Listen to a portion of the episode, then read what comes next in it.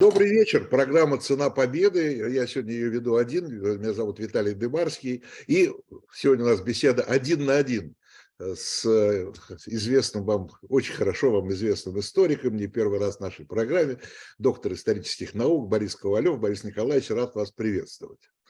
У нас всегда с вами такая интрига есть, потому что вы всегда приходите с какими-то интересными историями, и сами по себе истории интересные.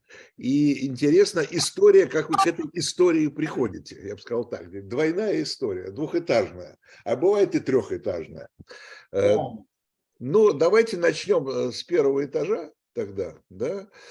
И вы расскажете нам историю, которую мы...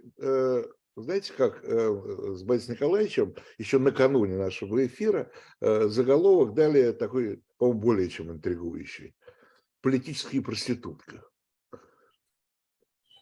Ну, что я могу вам сказать? С одной стороны, кто-то скажет политическая проститутка, а кто-то скажет, человек умеет правильно приспосабливаться к реалиям жизни. Хочу напомнить, что когда кто-то из обидчиков сэра Уинстона Черчилля назвал его политической проституткой из-за того, что он за время своей политической карьеры несколько раз менял принадлежность партиям, сэр Уинстон Черчилль заметил, что тот, кто в молодости не был либералом, у того нет сердца. А вот те, кто не был консерватором, у того нет мозгов.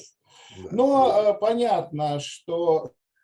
Сэр Уинстон Черчилль выкрутился очень хорошо. Если мы будем говорить о некоторых деятелях нашей отечественной истории 20 века, все это выглядит не так интересно и не так романтично, но, уважаемые радиослушатели и телезрители, да, действительно, основная тема моих научных изысканий – это различные аспекты Великой Отечественной войны, Второй мировой войны, нацистского оккупационного режима, но волей случая, поскольку на календаре 2022 год и наш Санкт-Петербургский институт истории Российской Академии Наук проводит глобальную конференцию, посвященную столетию печально известных философских пароходов, решил я сделать один материальчик по поводу человека, которым косвенно занимался. Это был комиссар Временного правительства в Новгородской губернии Алексей Булатов, личность очень сложная, очень интересная, многоаспектная. Я поднимаю его материалы дореволюционные, я поднимаю его материалы революционные, и вижу первый конфликт этого человека с советской властью.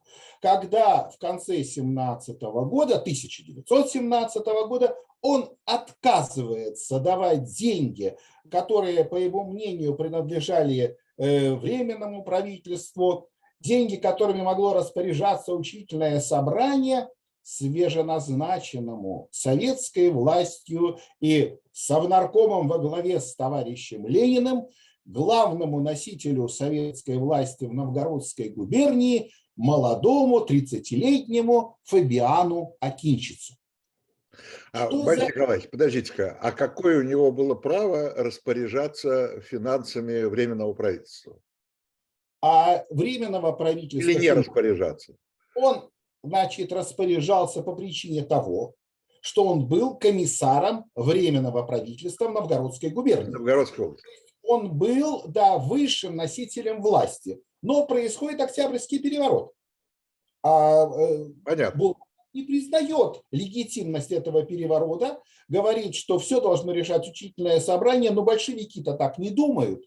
И они требуют, что называется, ключ от ящика, где деньги лежат, чтобы отдали им вообще и указанному комиссару Акинчицу в частности. И за отказ отдавать ему деньги моего героя привлекают к суду, но здесь я хочу поставить точку во всей этой достаточно долгой истории, поскольку я заинтересовался А что это за личность, что это за человек? Ведь по сути своей первый советский руководитель в немаловажной губернии между Москвой и Петроградом. Обратился к книгам, обратился к архивным документам, и что я с удивлением выяснил для себя. Этот самый Акинчиц, человек с высшим образованием, правда, что-то он закончил экстерном, юрист, учился в Петроградском, Петербургском университете, извините, в Казанском университете, примкнувший изначально к правым эсерам, потом к левым эсерам, затем оказавшийся на вершине власти, на вершине этой власти особо не задержался. И в 1923 году перебрался на свою историческую родину, хотя его семья проживала в Новгороде еще с начала 20 века, перебрался он на территорию Западной Белоруссии, где в то время была, как известно, Речь Посполита. То есть там было польское государство. И здесь он мечется между нескольких огней. То он пытается быть оппозиционером, то он пытается создать какую-то пропольскую организацию, а когда в Третьем Рейхе к власти пришли нацисты, то Фабиан Акинчиц, бывший комиссар, советский комиссар Новгородской губернии, создает национал-социалистическую партию Белоруссии с четкой ориентацией на нацистскую Германию. Борис Николаевич, вопрос, немножко все-таки вернуться назад на его историю предыдущую, да, как комиссара.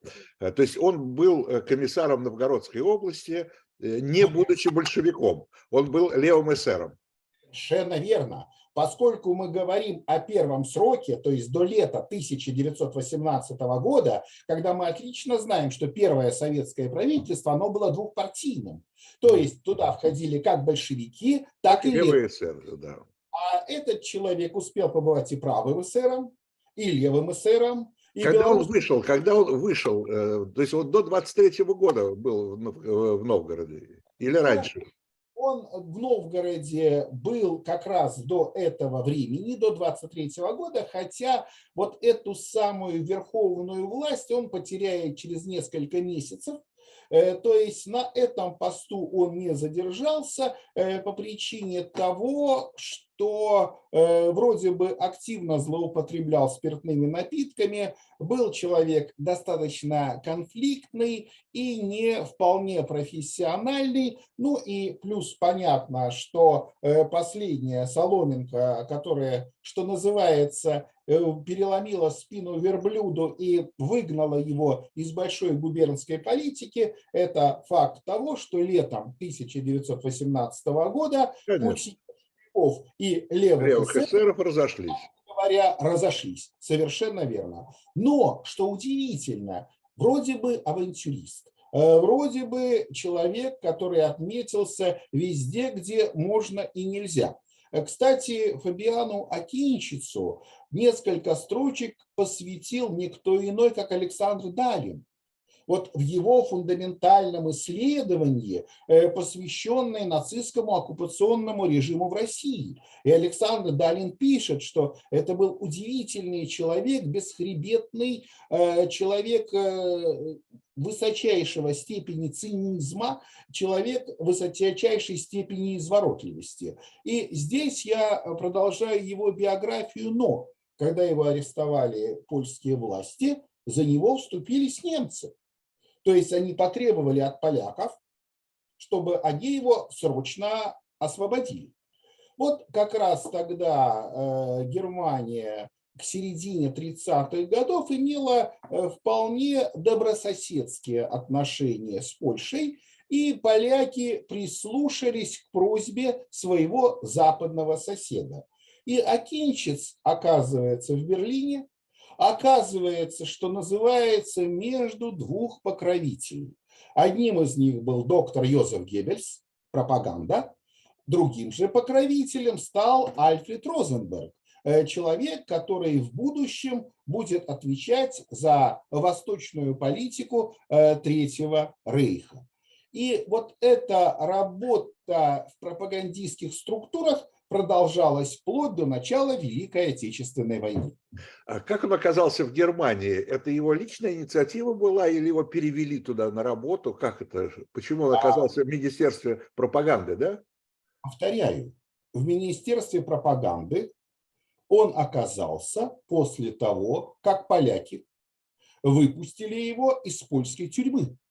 Выпустили из польской тюрьмы по просьбе, не буду употреблять слово требованию, предложение, по просьбе германских властей, и он выехал туда, не знаю, насколько его депортировали, скорее всего, это было его добровольное желание, поскольку он позиционировал себя как главный нацист Белоруссии.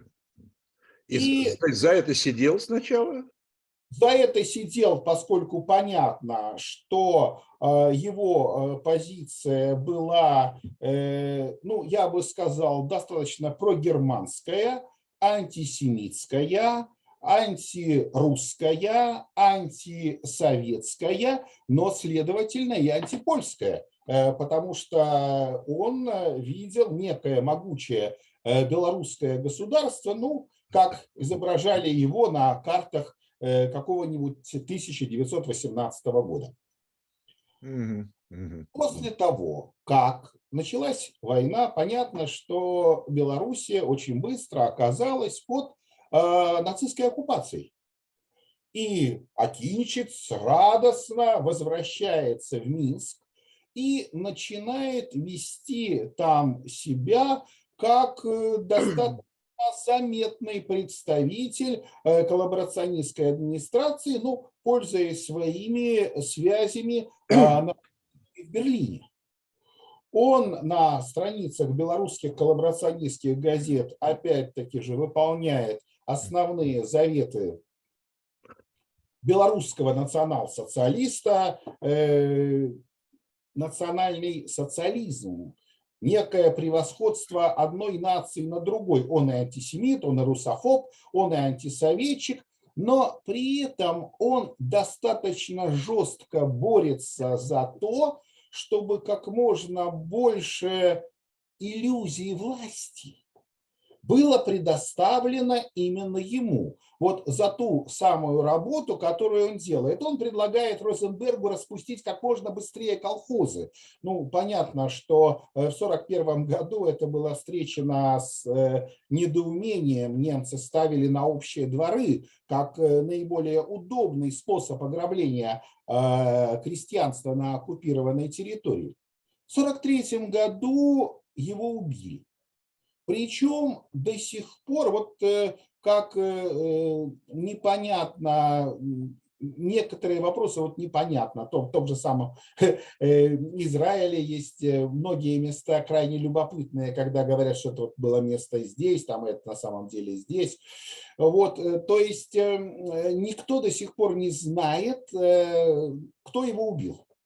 Потому что вот та самая история, когда несколько противоположных политических сил берут на себя, тянут одеяло на себя, что, мол, это мы грохнули этого урода.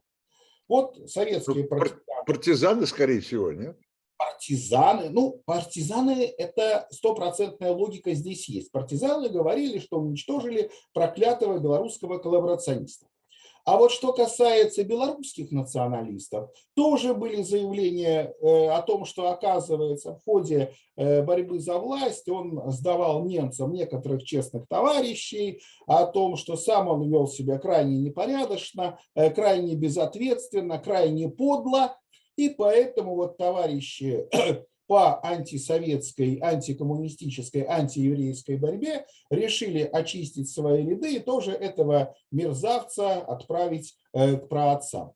Вот так вот закончилась жизнь этого человека, который ухитрился за свою, я не буду говорить недолго, все-таки он скончался уже на шестом десятке, хорошо, на шестом десятке, побывать практически во всех мыслимых и немыслимых политических партиях, как в Российской империи, как в демократической России, как в Польше, так и в реалиях нацистского оккупационного режима. И мы, когда разбираем вот это уникальное страшное явление коллаборационизма, сотрудничества, вот мы иногда вынуждены признавать следующий факт, что далеко не всегда вот тот человек, который предлагает свои услуги противнику, далеко не всегда он может говорить, что он был обижен вот старой властью, что далеко не всегда он не мог реализовать себя как там писатель, поэт, художник, политик при старой власти. К сожалению, можно привести немало примеров, когда по тем или иным причинам люди, прикормленные и одной властью, вдруг максимально пытаются себя реализовать и в новых диаметрально противоположных условиях. Ну, здесь просто возникает вопрос, знаете как, вопрос убеждений, вернее, их отсутствия или присутствия. Да? Потому что я так понимаю, что или ты сотрудничаешь из соображений, ну, я бы так сказал, принципиальных, каких-то идейных, да, ты идейный единомышленник с теми же национал-социалистами, или ты приспособленец, да, или ты адаптируешься. Сегодня такая власть, я буду с этой властью, завтра другая власть, я буду с той властью. Да, здесь, то есть никакой, да, что в отношении Акинчица, это что? Это, может быть, он стал убежденным национал-социалистом, в конце концов? Я думаю, что по количеству тех партий, которые он последовательно менял, трудно поверить в то, что вначале он был одним, другим, третьим, четвертым. То есть я могу насчитать где-то 5 политических партий, где он последовательно состоял, начиная с 1910 года и заканчивая 30-ми годами 20-го столетия. Причем это были социалисты-революционеры одного плана, другого плана. Понятно, что когда он был комиссаром, он себя позиционировал уже практически как большевик. И кто его знает, алкоголю, если не вот та сладостное чувство «Остановись мгновенье, ты прекрасна, я стал комиссаром гигантской губернии, верховным носителем власти, подо мной сотни тысяч людей». Кто его знает, может быть, он также успел бы вступить и в большевистскую партию. Ведь немалое количество левых эсеров таким образом повело себя во второй половине 1918 года. Ну, я не хочу выступать адвокатом дьявола здесь, да, не хочу никого защищать, но мне просто здесь, чтобы разобраться как бы в психологии этого человека, да, тем не менее, вы говорите сами, что он, это неожиданно он меняет вот эту свою высокую должность на отъезд в Польшу там и так далее. Что-то его тянуло же туда.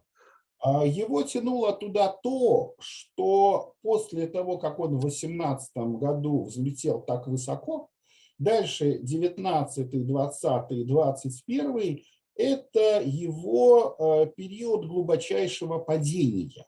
То есть его отодвигают все дальше, дальше, дальше от власти, и в 23-м году он даже какое-то время работает учителем. И, естественно, человека с таким самомнением, человека, у которого смог побывать так высоко, это явно не устраивает. И, естественно, пользуясь некими формальными признаками, то, что родился он на территории Западной Белоруссии которое тогда было территорией Польши, вот воспользовавшись этим формальным признаком, он уезжает туда, где реально, давайте называть вещи своими именами, он никогда не был и никогда не жил.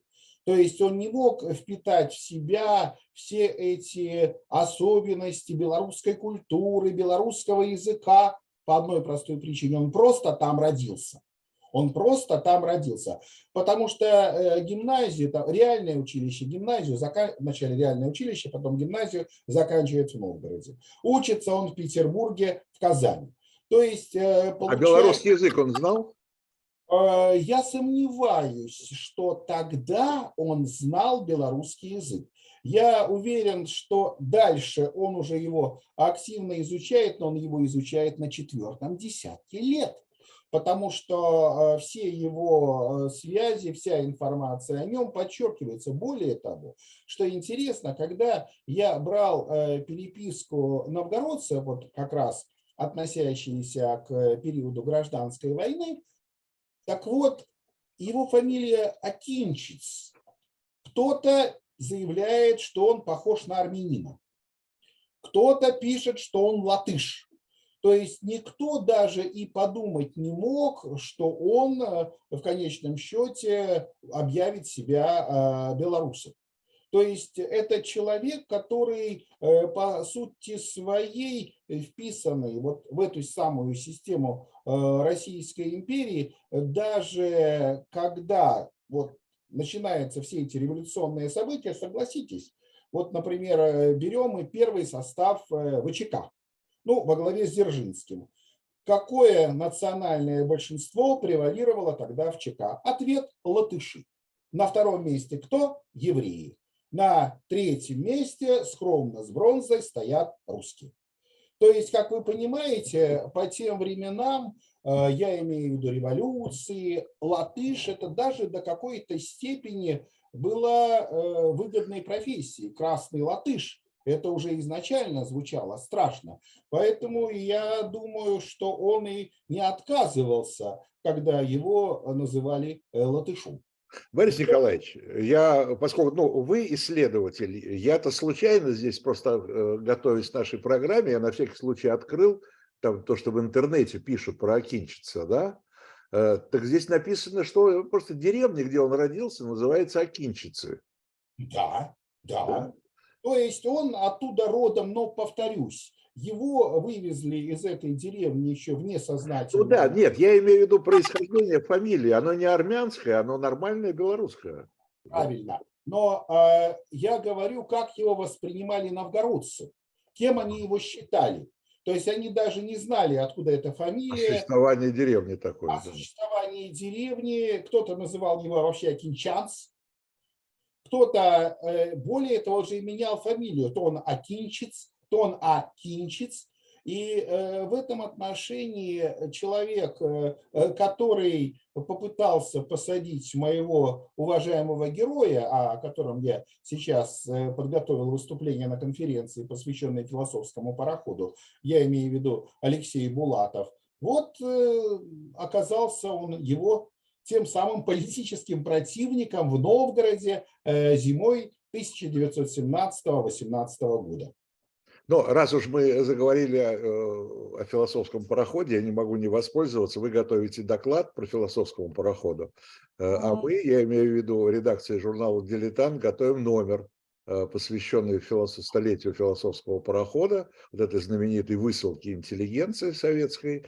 Так что декабрьский номер, главная тема декабрьского номера, у нас, как и на вашей конференции, Борис Николаевич, тоже будет посвящено философскому пароходу. Это я так пользуюсь случаем, чтобы проанонсировать будущее чтение для нашей аудитории. Интересное чтение, прям скажем.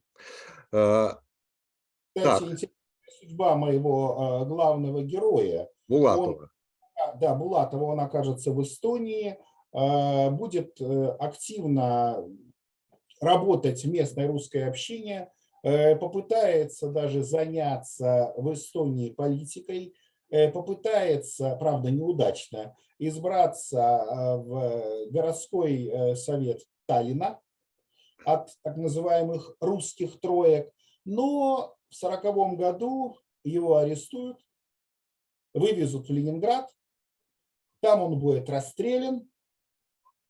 Семья его выслана из Прибалтики в Сибирь, а самого Булатова реабилитируют только в 1992 году. Вот такова судьба этого человека, который, в общем-то, нужно признать, четко отстаивал всегда одну линию поведения, был, ну, таким, я бы сказал, октябристом, может быть, позднее кадетом, либералом, это безусловно, кооператором. Вот, кстати, по списку кооператоров его и отправили за свой счет за пределы Советской Республики.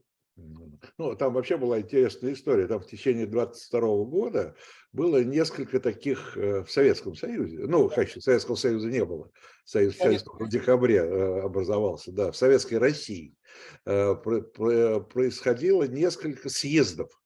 Вот, кооператоров там и так далее. И вот все они потом... Все выступили с замечаниями в адрес советской власти, за что, значит, все активисты потом оказались кто в поездах, кто на кораблях. Совершенно верно. Это было, да, то время, когда, как товарищ Троцкий заявил, что расстреливать их было не за что, а терпеть их было невозможно. Терпеть тоже невозможно, да. А товарищ Ленин сказал еще суровее: очистим Россию надолго. Вон их всех из России. Да, вот такие были события, предшествующие вот теми событиями, о которых мы говорим в программе «Цена победы». Ну хорошо, Борис Николаевич, замечательная история, значит, про господина Акинчица, который сменил, как вы говорите, 5 политических партий. Но я так понимаю, что им одним мы сегодня не обойдемся, мы еще несколько героев добавим. Конечно. С кого начнем? Я думаю, с кем продолжим? Ну, можно, с одной стороны, назвать героя сталинских процессов Андрея Януаревича Вышинского, блестящего юриста, но его... Министра иностранных дел, между прочим. Да, но я-то начинаю с его меньшевистского прошлого. Меньшевик, да. Порочной по представлению Сталина национальности, но в конечном счете его выбор был совершенно правильный. Как вы знаете, умер он не просто своей смертью, но и при великом почете. А что касается человека, о котором я хочу сейчас вспомнить, это человек, который в русской освободительной армии генерала Власова как профессиональный идеолог отвечал за идеологию. Я имею в виду Георгий Жиленков. Вот с одной стороны, наверное, ему любить советскую власть как сыну дворянина было не за что. С другой стороны, он был более чем условным сыном дворянина. Почему? Потому что он 1910 года рождения, и понятно, что Октябрьская революция была встречена им, когда он был, в общем-то, ребенком. Далее его карьера – это карьера типичного, успешного комсомольского функционера. Вначале... А родители дворяне, которые они никуда не уехали, они остались в Советской России. Дворяне, они скрыли свое происхождение, не афишировали его. Ну, а молодой человек делает самую правильную карьеру по тем временам. Вначале он молодой рабочий, потом он комсомольский активист, потом он уже не просто комсомольский активист, а отправляется на учебу в Москву. Вот он на учебе в Москве зарекомендовал себя как исключительно хороший организатор. Он вступил в партию. Вот оно же в коммунистической партии. Вот он уже орденоносец. за правильное умение мобилизовывать трудящихся на подвиги во славу советского народа. Вот он секретарь не какого-нибудь, а московского, ростокинского райкома Всесоюзной коммунистической партии большевиков. Так ведь, когда начинается Великая Отечественная война, ему не дают в руку винтовочку, как какому-то ополченцу, его не отправляют на передовую, он занимает вполне привилегированную роль комиссара. То есть он бригадный комиссар, он человек вот между полковником и генерал-майором с идеологической точки зрения, но дальше происходит самое страшное и печальное, что могло быть. В 1941 году его берут в плен. Его берут в плен, но в плену он побыл, я бы сказал, достаточно долго, с осени 40... То есть он не во второй ударной был? Он не был во второй ударной армии, его взяли в плен под Москвой. Он выдал себя просто за рядового и стал добровольным помощником. Вот те самые хиви. Да, работал, ну, по принципу «бери больше, кидай дальше, пока летит, отдыхай», пилил дрова, выполнял какую-то грязную работу, но тут происходит крайне неприятная для него история. Его узнали люди, которые помнили его крупным советским партийным чиновником. Повторяю, он находился в плену на протяжении уже, почти 9 месяцев. Но на допросе, когда он понял, что его опознали как крупного советского партийного чиновника, он решил пойти ва-банк. Ну, во-первых, он соврал свое воинское звание. Он заявил, что он не кто-нибудь, а генерал-лейтенант. Второе, он заявил, что он люто ненавидит проклятую сталинскую еврейско-жидовско-коммунистическую шайку, что он готов всеми силами помогать вождю Великой Германии Адольфу Гитлеру бороться с проклятым жидобольшевизмом и его проклятыми союзниками. И, кстати, это были не пустые слова. Когда мы помним, где находились части РОА, где находились русские коллаборационисты, они, кстати, в немалой степени находились в том числе и во Франции. Это когда они были союзниками вот немецких войск для того, чтобы не допустить открытия Второго фронта во Франции, когда власовцы РОА вступили в боестолкновение с англичанами, с канадцами, и Жиленков едет туда. Он вдохновляет солдат РОА на борьбу с проклятыми плутократами. Его кандидатура рассматривалась в качестве одного из руководителей казачьих войск Северной Италии. Но в любом случае его деятельность к маю 1945 года прекратилась. Он оказался в американской зоне оккупации. Сразу его захватить не удалось, хотя американцы какое-то время размышляли, а может быть, его стоит использовать в качестве некого агента, некого союзника, некого специалиста по Советскому Союзу, в реалиях начавшейся, пусть в самой малой степени уже начавшихся противоречий между Советским Союзом и его союзниками Великобритании и США. И какое-то время его держали в немецком лагере, но Советский Союз проявил инициативу, в конечном счете его выдали, и в конечном счете он был повешен в Москве вместе с генералом Власовым и его ближайшими соратниками.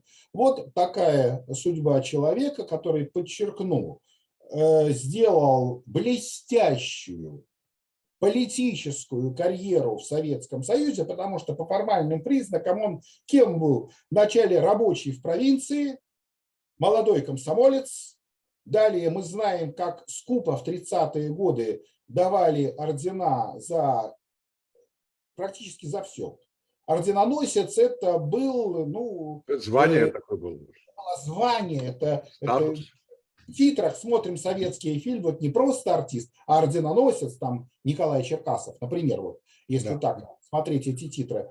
И вот человек, который столь активно пошел на сотрудничество с врагом, и подчеркну, можно говорить о том, что он там, может быть, скрывал свое вот дворянское прошлое и все остальное, но возникает тогда вопрос, о чем я вам говорил. Для чего же тогда он вдохновлял солдат РОА не перебегать на сторону канадцев и англичан, а их убивать до последнего человека? То есть человек оказался вполне вписан в эту самую нацистскую систему, ну и закончил он соответствующим печальным образом. У меня по ассоциации возникла такая история в голове. Может быть, это один и тот же человек, потому что, вы говорите, он был секретарем райкома, да, в Москве? Да. Много лет назад, это было в 90-е годы, я участвовал в одном тоже историческом симпозиуме по истории Второй мировой войны, на котором выступал, царство ему небесное, помните, такого замечательного нашего историка Семиряна.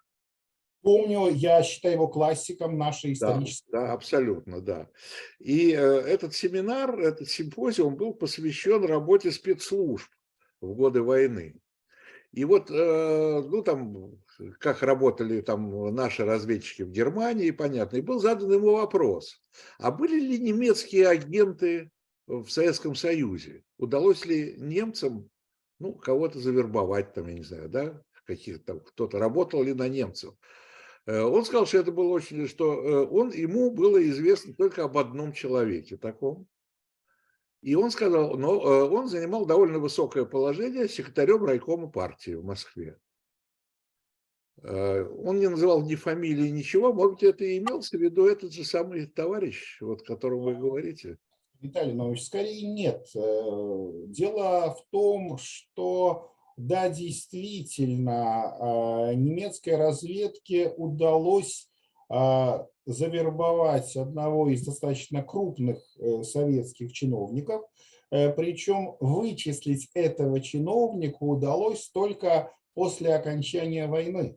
То есть, когда были подняты соответствующие документы, и они вывели на человека, которого на протяжении всей войны никто не подозревал в том, что он сливает врагу очень важную информацию.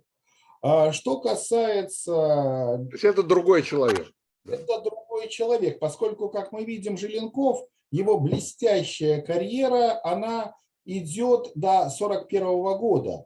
Далее он пытается скрыть свою партийную принадлежность. Ну да, он попал потом, он попал в плен. Да. Попал в плен, где он находился в качестве рядового 9 месяцев, уж тогда он, что называется, и понятно, да. Разбежался, показал себя во всей красе. То есть он не мог быть агентом в течение войны? Он не мог быть агентом в течение войны, потому что слишком быстро попал в плен. В противном случае, я думаю, немцы обеспечили бы ему максимальную возможность выйти в советский тыл, ну, доказав, что в плену-то он никогда и не был. Ну да, понятно.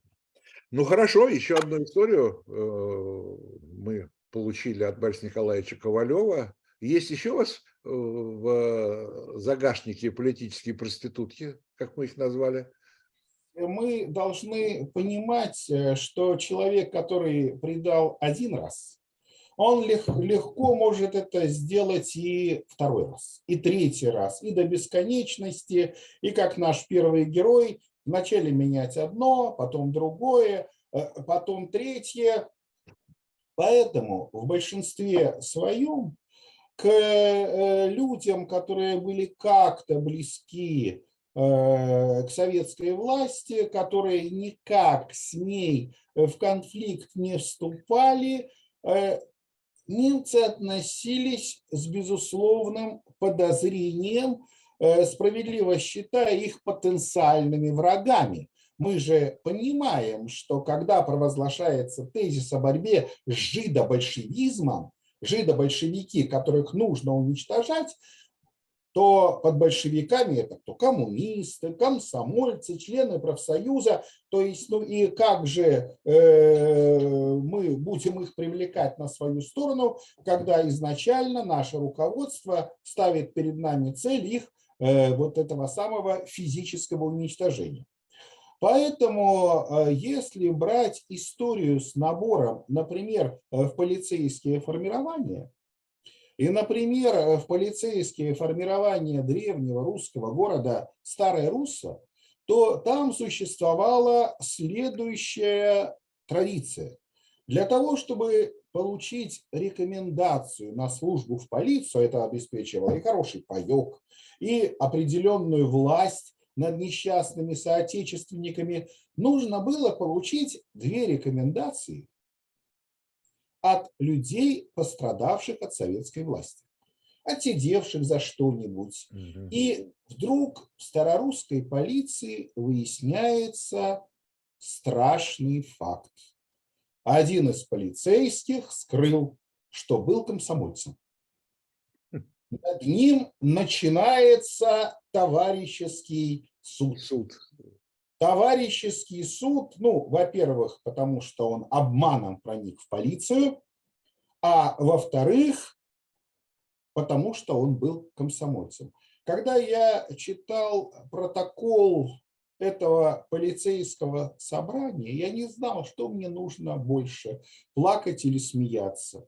Это дылдина плакала, размазывала слезы и сопли и уверяла своих товарищей по соответствующим полицейским повязкам, что он был очень плохой комсомолец.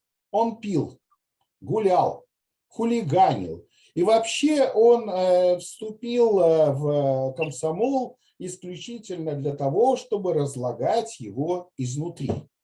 Но понятно, что и будучи полицейским, он занимался практически тем же самым, то есть пил, гулял, хулиганил, подворовывал. Так что товарищи ему не поверили, он был с позором изгнан из полиции, ну и дальнейшая его судьба неизвестна. Хотя иногда бывает менее комичные, я бы сказал, даже жуткие, страшные, трагические случаи. Я говорю о известной истории, известной на Северо-Западе. Я имею в виду о судьбе Гуревича, Григория Моисеевича, который представлялся как Григорий Матвеевич.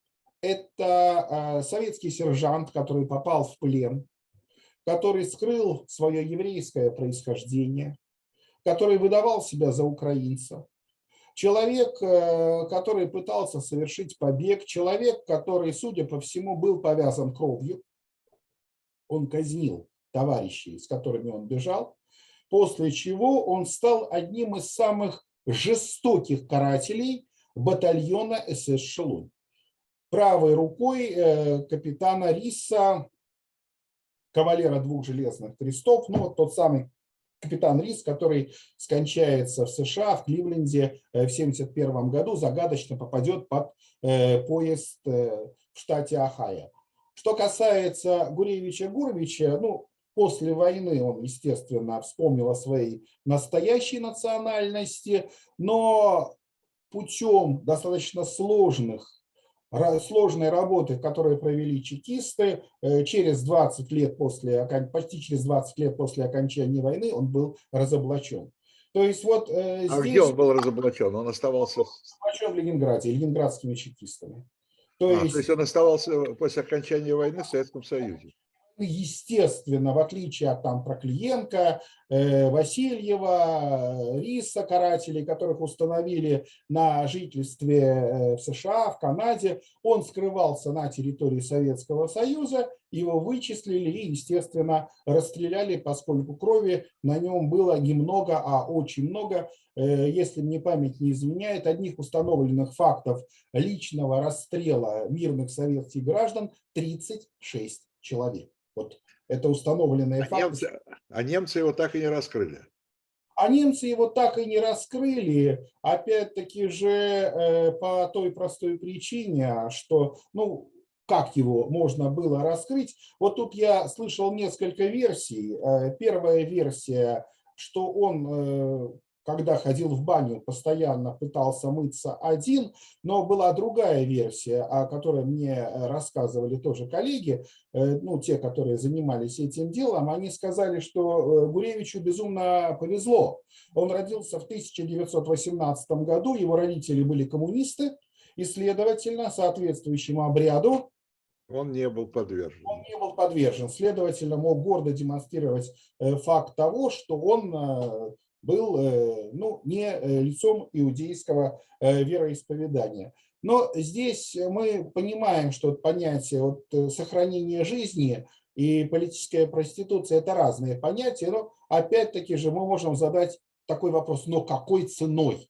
Какой ценой он сохранил себе жизнь, вначале расстреляв своих товарищей, потом став одним из самых таких кровавых убийц в весьма страшном карательном подразделении, которое, кстати, специализировалось не только и не сколько на партизанах, а сколько на уничтожении деревень, населения деревень на северо-западе, которых заподозрили в связях с партизанами. Ну да. Кстати говоря, я хотел еще, Борис Николаевич, вернуться к прошлому вашему предыдущему рассказу по поводу полицейского, да, и товарищеского суда. Я хотел просто узнать, каковы вообще были принципы набора такого рода людей в полицию, да, ну, в полицию на оккупированных территориях, насколько был вообще большой конкурс, я бы сказал, на эти должности? Вопрос, где и когда. Ну, вот Старая Русса, да, скажем, да, вот вы говорите. Хорошо, Старая Русса. Немцам было трудно найти людей туда, или наоборот, людей было, желающих было больше, чем мест в этой полиции? Если говорить о реалиях 1941 года, я подчеркну, реалии 1941 года. Да. Да, то у меня такое чувство, когда я знакомлюсь с делами, там устраивались чуть ли не по блату. То есть могло быть определенный элемент семейственности. Вот кто-то попал в полицию и далее тащит своего родственника, своего приятеля, своего знакомого, мотивируя тем, что в экстремальных условиях оккупации вот мы должны быть сейчас при власти. Мы должны лучше питаться, мы должны что-то получить, то есть мы должны быть на стороне победителя. Надо приспособиться к новой жизни, короче. Надо приспособиться к новым реалиям, и я думаю, что если я вам рассказывал историю о двух рекомендациях от пострадавших от советской власти, вот вы приносите справку об освобождении, вы репрессированы советской властью, раскулачены, все, вы человек первого сорта, а раз человек первого сорта, можете вытащить и кого-то еще в число тех, кому новые власти доверяют. И, следовательно, здесь мы понимаем, что тут даже идет какой-то отбор. То есть подбирают тех, кому больше доверяют, кто лучший профессионал. Ну а там, где есть отбор, тут есть определенный элемент коррупции, семейственности, взяточничества, попытка проникнуть туда, ну, скажем так, не самых хороших, не самых чистоплотных людей. А вот в 1943 году понятно, что никто даже под угрозой расстрела в полицию не шел, это полицейские, обгоняя друг друга, бежали в партизаны и умоляли, чтобы им позволили с оружием в руках искупить преступление перед Родиной. Так что здесь мы понимаем, что иногда где-то в деревне глухой могли назначить на полицейскую должность кого-то и по формальным признакам, бывшего милиционера. Ну, что уже знаешь свои, как говорится, полномочия, продолжай этим заниматься, ну, соблюдай порядок, чтобы не было пьянства, хулиганства, каких-либо еще других эксцессов. Главное, чтобы деревня спокойно трудилась, выполняла положенные задание по зернозаготовке, являлось нормальной структурой, тыловой структурой элементов снабжения вермахта. Так что в этом отношении, когда мы говорим об огромном количестве полицейских, тем более в 1941 году их даже особо не вооружали. То есть палка, то есть повязка, то есть какое-то удостоверение. Это то, к чему немцы относились с определенным элементом брезгливости, но мы отлично понимаем, что вот в экстремальных условиях оккупации зачастую именно вот эти полицаи вызывали у населения максимальную степень отторжения, неприязни и отвращения. А тем более, наверное, в большинстве случаев это все-таки, ну, если это небольшие города, то все друг друга знали и до войны. Да? И... Все друг друга знали до войны, и, повторюсь, зачастую в полицию шли именно в первую очередь приспособленцы, которые желали, ну, во время чумы поучаствовать хоть в каком-то допие. Ну, вот, к сожалению, таковы реалии любых вооруженных противостояний и реалии нацистского оккупационного режима в том числе. И я думаю, что это касается не только России, это касается любой войны и любой страны. Я думаю, что когда советские войска пришли на территорию Германии, я думаю, что местное население тоже, наверное, ну, во всяком случае, в большом количестве, да, в большом проценте представлялись как антифашисты и антинацисты. Безусловно, да. Причем антифашисты и подлинные, и мнимые. Конечно. И, вы понимаете, один очень нехороший, я бы сказал, страшный вопрос. Вот давайте вспомним реалии Германии 20-х годов. Мы понимаем, что те же самые коммунисты – это одна из крупнейших партий Германии. У них в Рейхстаге депутатов больше, чем у национал-социалистов. Смотрим мы на социал-демократов, прибавляем их к коммунистам. И получается общее количество этих самых коммунистов, членов их семей, десятки миллионов. Вопрос. Где они были? Куда они делись? Где они были дальше? Вы мне напомните про Эрнста Тельмана, но я, в свою очередь, вам скажу, что эмигрировала, что было арестовано, что было казнено. Мы можем говорить о тысячах, может быть, о десятках, но никак не о сотнях и тем более не о миллионах. И здесь я вспоминаю любопытнейшую статью в одной из коллаборационистских газет русскоязычных, где для русского населения объяснялся этот феномен.